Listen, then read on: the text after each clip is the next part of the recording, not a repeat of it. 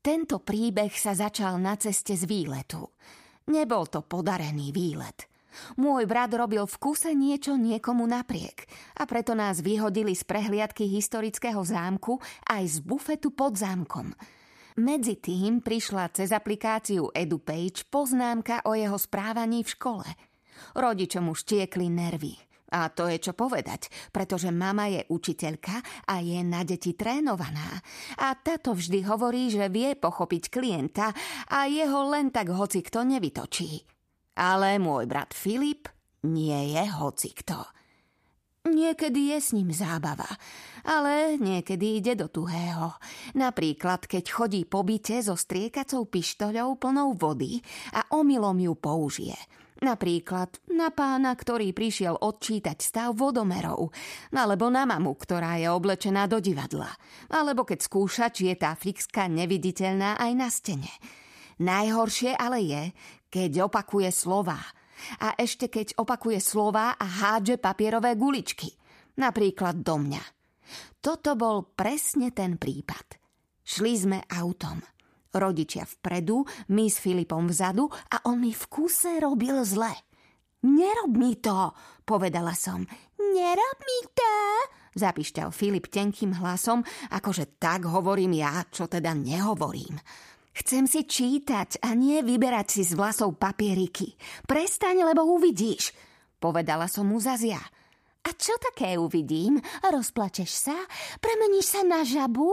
Budeš žalovať mrňa krpania? Povedal Filip, potom ma šťuchol a ja som urobila au a on tiež urobil au. Akože takto trápne robím au ja.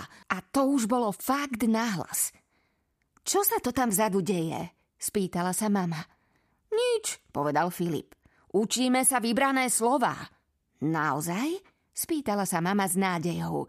A ešte násobilku, povedal Filip. Trochu tu z nej mrňu krpaňu skúšam, ale je úplne dutá. To nie je pravda, zakričala som, lebo to fakt nebola pravda. Danka, pokoj, povedala mama. Filipko, nemusíš vyvolávať konflikty, aby sme si ťa všímali.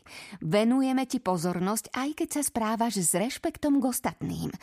Možno sme ti dnes jasne nevytýčili hranice, ale aj my sme omylní a rodičmi sa ľudia nerodia, ale stávajú. Nerodia, ale stávajú, zapišťal Filip ako mama.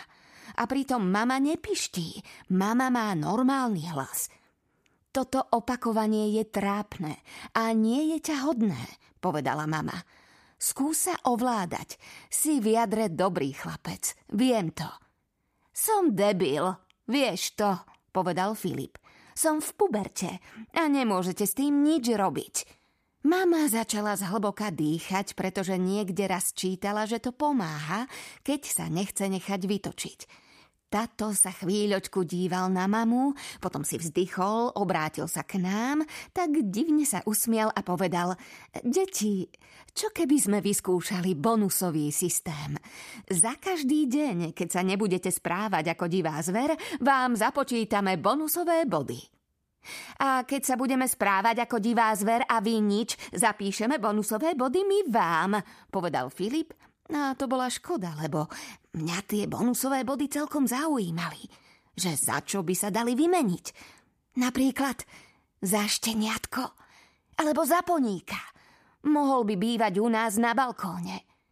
Filip, nekop do sedadla, povedal tato. Filip, nekop do sedadla, povedal Filip. Nekop do sedadla a nebuď drzí, lebo zabrzdím a uvidíš, povedala mama lebo zabrzdím a uvidíš, povedal Filip. A mama zrazu naozaj zabrzdila a my sme uvideli. Filip sa bránil, ale mama Filipa aj tak odtiahla do poľa. To ju unavilo a nevládala kričať. Tak ho len držala za ruku, pozerala mu do očí a dohovárala mu. My s tatom sme ich pozorovali z auta. Zase výchova dobrým slovom? Spýtala som sa. Ah, teraz sa muž asi vyhráža, že ak sa nezačne správať slušne, necháme ho v poli a vrátime sa domov bez neho. Povedal tato. Nenecháte, povedala som. Filip a ja sme vaše deti a vy sa o nás musíte starať, aj keby čo bolo. Máš pravdu, Danka. Ale keď príde mamička, radšej jej to nehovor, povedal tato. Mohlo by ju to zlomiť.